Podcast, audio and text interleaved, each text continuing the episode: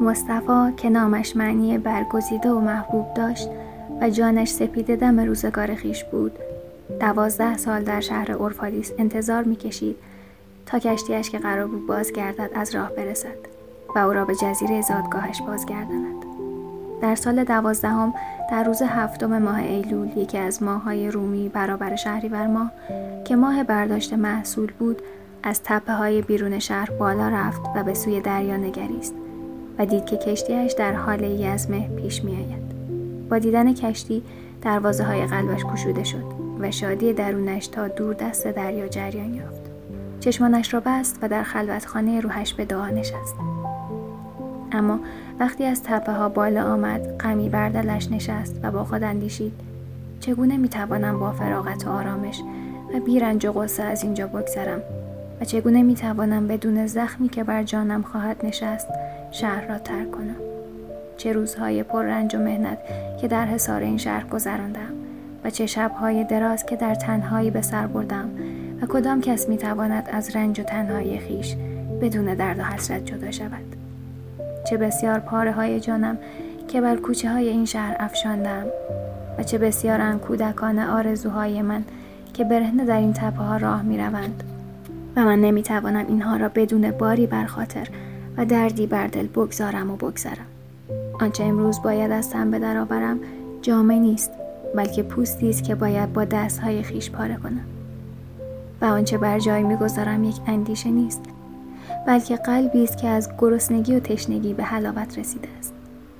با این همه نمی‌توانم بیش از این درنگ کنم. آن دریا که همه چیز را به خود می‌خواند اکنون مرا صدا می‌کند و من باید به کشتی سوار شوم. زیرا ایستادن هرچند لحظه هایش سوختن و شب را روشن کردن باشد باز یخ بستن و تبلور یافتن و در قالبی زندانی شدن است. کاش می توانستم هرچه اینجاست با خود ببرم اما چگونه میسر است؟ صدا چگونه می‌تواند آن زبان و لبها را که به پروازش آوردند با خود ببرد؟ او به نچار باید یکی و تنها در آسمان سیر کند. چنانچه عقاب نیز باید که تنها و بدون آشیان در پهنه آسمان عرض آفتاب را بپیماید. در این اندیشه ها وقتی به دامن تپه رسید بار دیگر رو به جانب دریا کرد و دید که کشتیش به بندرگاه نزدیک می شود و بر عرشه کشتی دریا نوردانی را دید که همه از دیار او بودند و روحش به هوای آنها فریاد کرد و گفت ای فرزندان مادر دیرینه ای من ای سواران امواج چه بسیار که کشتی شما در بحر رویاهای من بادبان برافراشته و اکنون در بیداری که مرا خوابی عمیق تر است به سوی من آمده اید. من برای رفتن آمادم و اشتیاق من به رفتن همراه با بادبانها در انتظار باد است. تنها یک نفس دیگر از این هوای محبوس خواهم کشید و یک نگاه مشتاق دیگر به پشت سر خواهم افکند و آنگاه در میان شما خواهم ایستاد. همچون مسافری از مسافران دریا.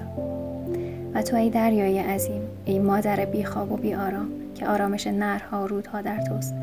این نهر کوچک تنها یک پیچ دیگر خواهد خورد و تنها یک زمزمه دیگر در این در سر خواهد داد. و سپس به سوی تو خواهد آمد. یک قطره تنها به اقیانوسی بی انتها.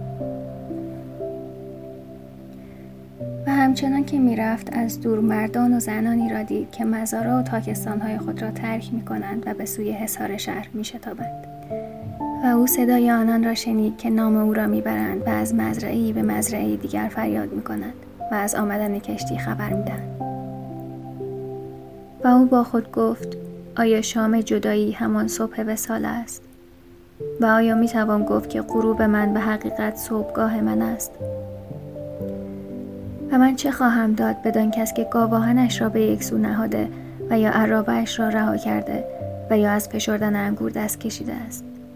آیا قلب من درخت پرباری خواهد بود تا میوه آن را بچینم و به آنها هدیه کنم؟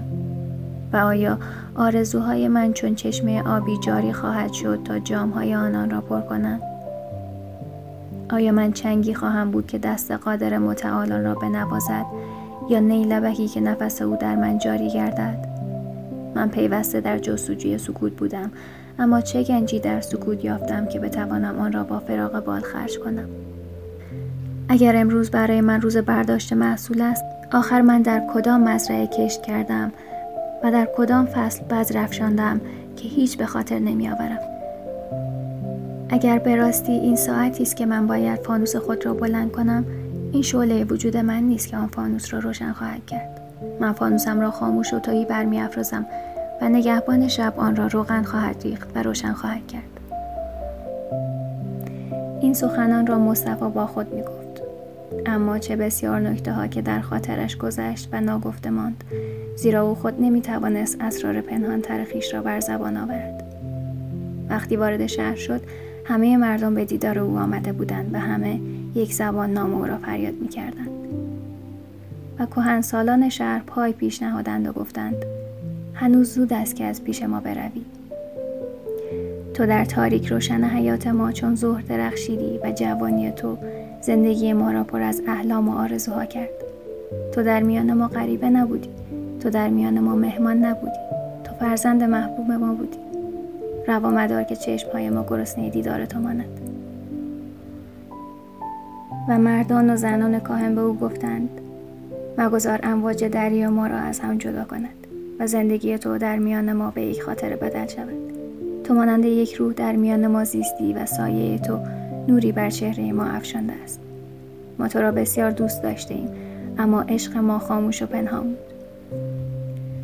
اکنون این عشق با صدای بلند فریاد می کند و در پیش روی تو هجاب بر می دارد و خود را فاش می کند و پیوسته چنین بوده است که عشق از جرفای خود آگاه نیست تا هنگامی که روز جدایی فرا رسد. و دیگران نیز آمدند و التماس و تمنا کردند. اما او به آنها پاسخ نداد و تنها سرش را خم کرد و آنها که نزدیکتر ایستاده بودند دیدند که اشکهایش بر دامنش میریزد. او و همه مردم به سوی میدان شهر جلوی معبد به راه افتادند. و چون به میدان رسیدند از حریم معبد زنی بیرون آمد که نامش المیترا بود و از پیشگویان و غیب بینان به شمار می‌رفت. مصطفی با لطف و محبت بسیار در آن زن نگریست. زیرا او نخستین کسی بود که به رسالتش ایمان آورد و بیش از یک روز از زندگی مهمان در شهرشان نگذشته بود که دعوتش را پذیرا شد. زن به او سلام داد و گفت ای پیامبر خدا ای در جستجوی برترین آرمان. زمانی دراز به دنبال کشتیت مسافت ها پیموده و اکنون کشتیت آمده است و تو به ناچار باید بروی.